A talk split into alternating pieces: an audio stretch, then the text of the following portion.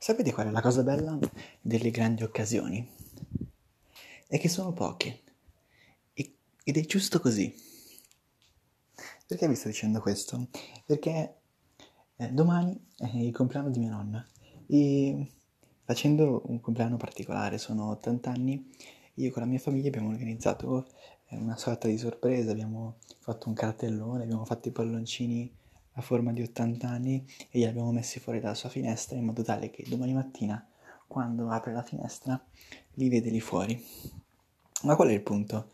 Il punto è che questa cosa è particolare, questa cosa eh, in queste circostanze, con questa metodologia, accadrà soltanto una volta, nella mia vita e nella vita degli altri miei parenti.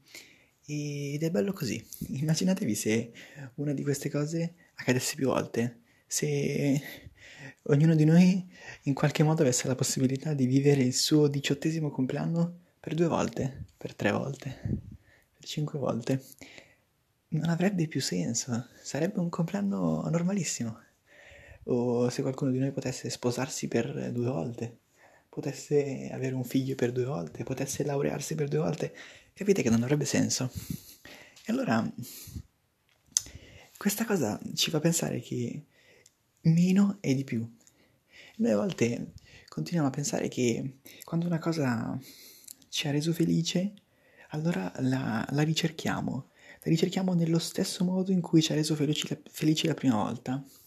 E molto spesso però il secondo tentativo, il terzo tentativo, non fanno altro che fare l'effetto contrario, cioè rendere ai nostri occhi quella cosa un pochino più brutta, un pochino più normale.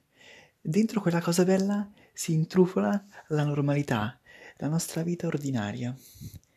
E allora si perde tutta la magia. È inutile costringere la vita ad essere un continuo atto straordinario, come se dovesse passare tra una cosa bellissima una cosa bellissima ancora, una cosa bellissima ancora. No, è giusto che ci siano delle cose bellissime e nel mezzo degli attimi di vita ordinaria, o anche delle cose negative, perché altrimenti come faremmo a distinguere le cose bellissime dalle cose non bellissime, dalle cose normali, dalle cose che ci fanno male? Sarebbe tutto un piattume, cioè dove sarebbe il bello? Io ve lo dico non perché io lo sappia io per, e, e in qualche modo io sia capace di attuare queste cose nella mia vita. No, io ve lo dico perché, perché lo sto scoprendo insieme a voi. Alla fine questo è un viaggio. Cosa ho capito da questo compleanno di mia nonna è che, è che a volte basta semplicemente accorgersi di tutto il bello che si ha intorno, dei propri parenti, della, di quei legami che se non vivi oggi magari tra vent'anni non potrai vivere. Ecco,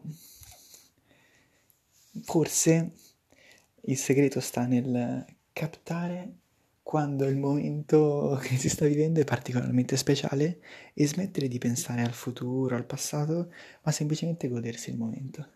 Io domani mattina andrò da, da mia nonna insieme ai miei parenti, così, e la cosa che voglio fare è, è vivere il momento, smettere di pensare a dove potrei essere, cosa potrei fare.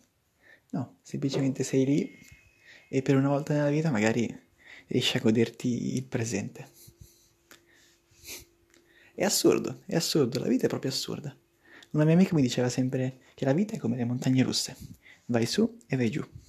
E in questo momento mi sento abbastanza su. Qui è Matt, ci sentiamo domani. Ciao raga.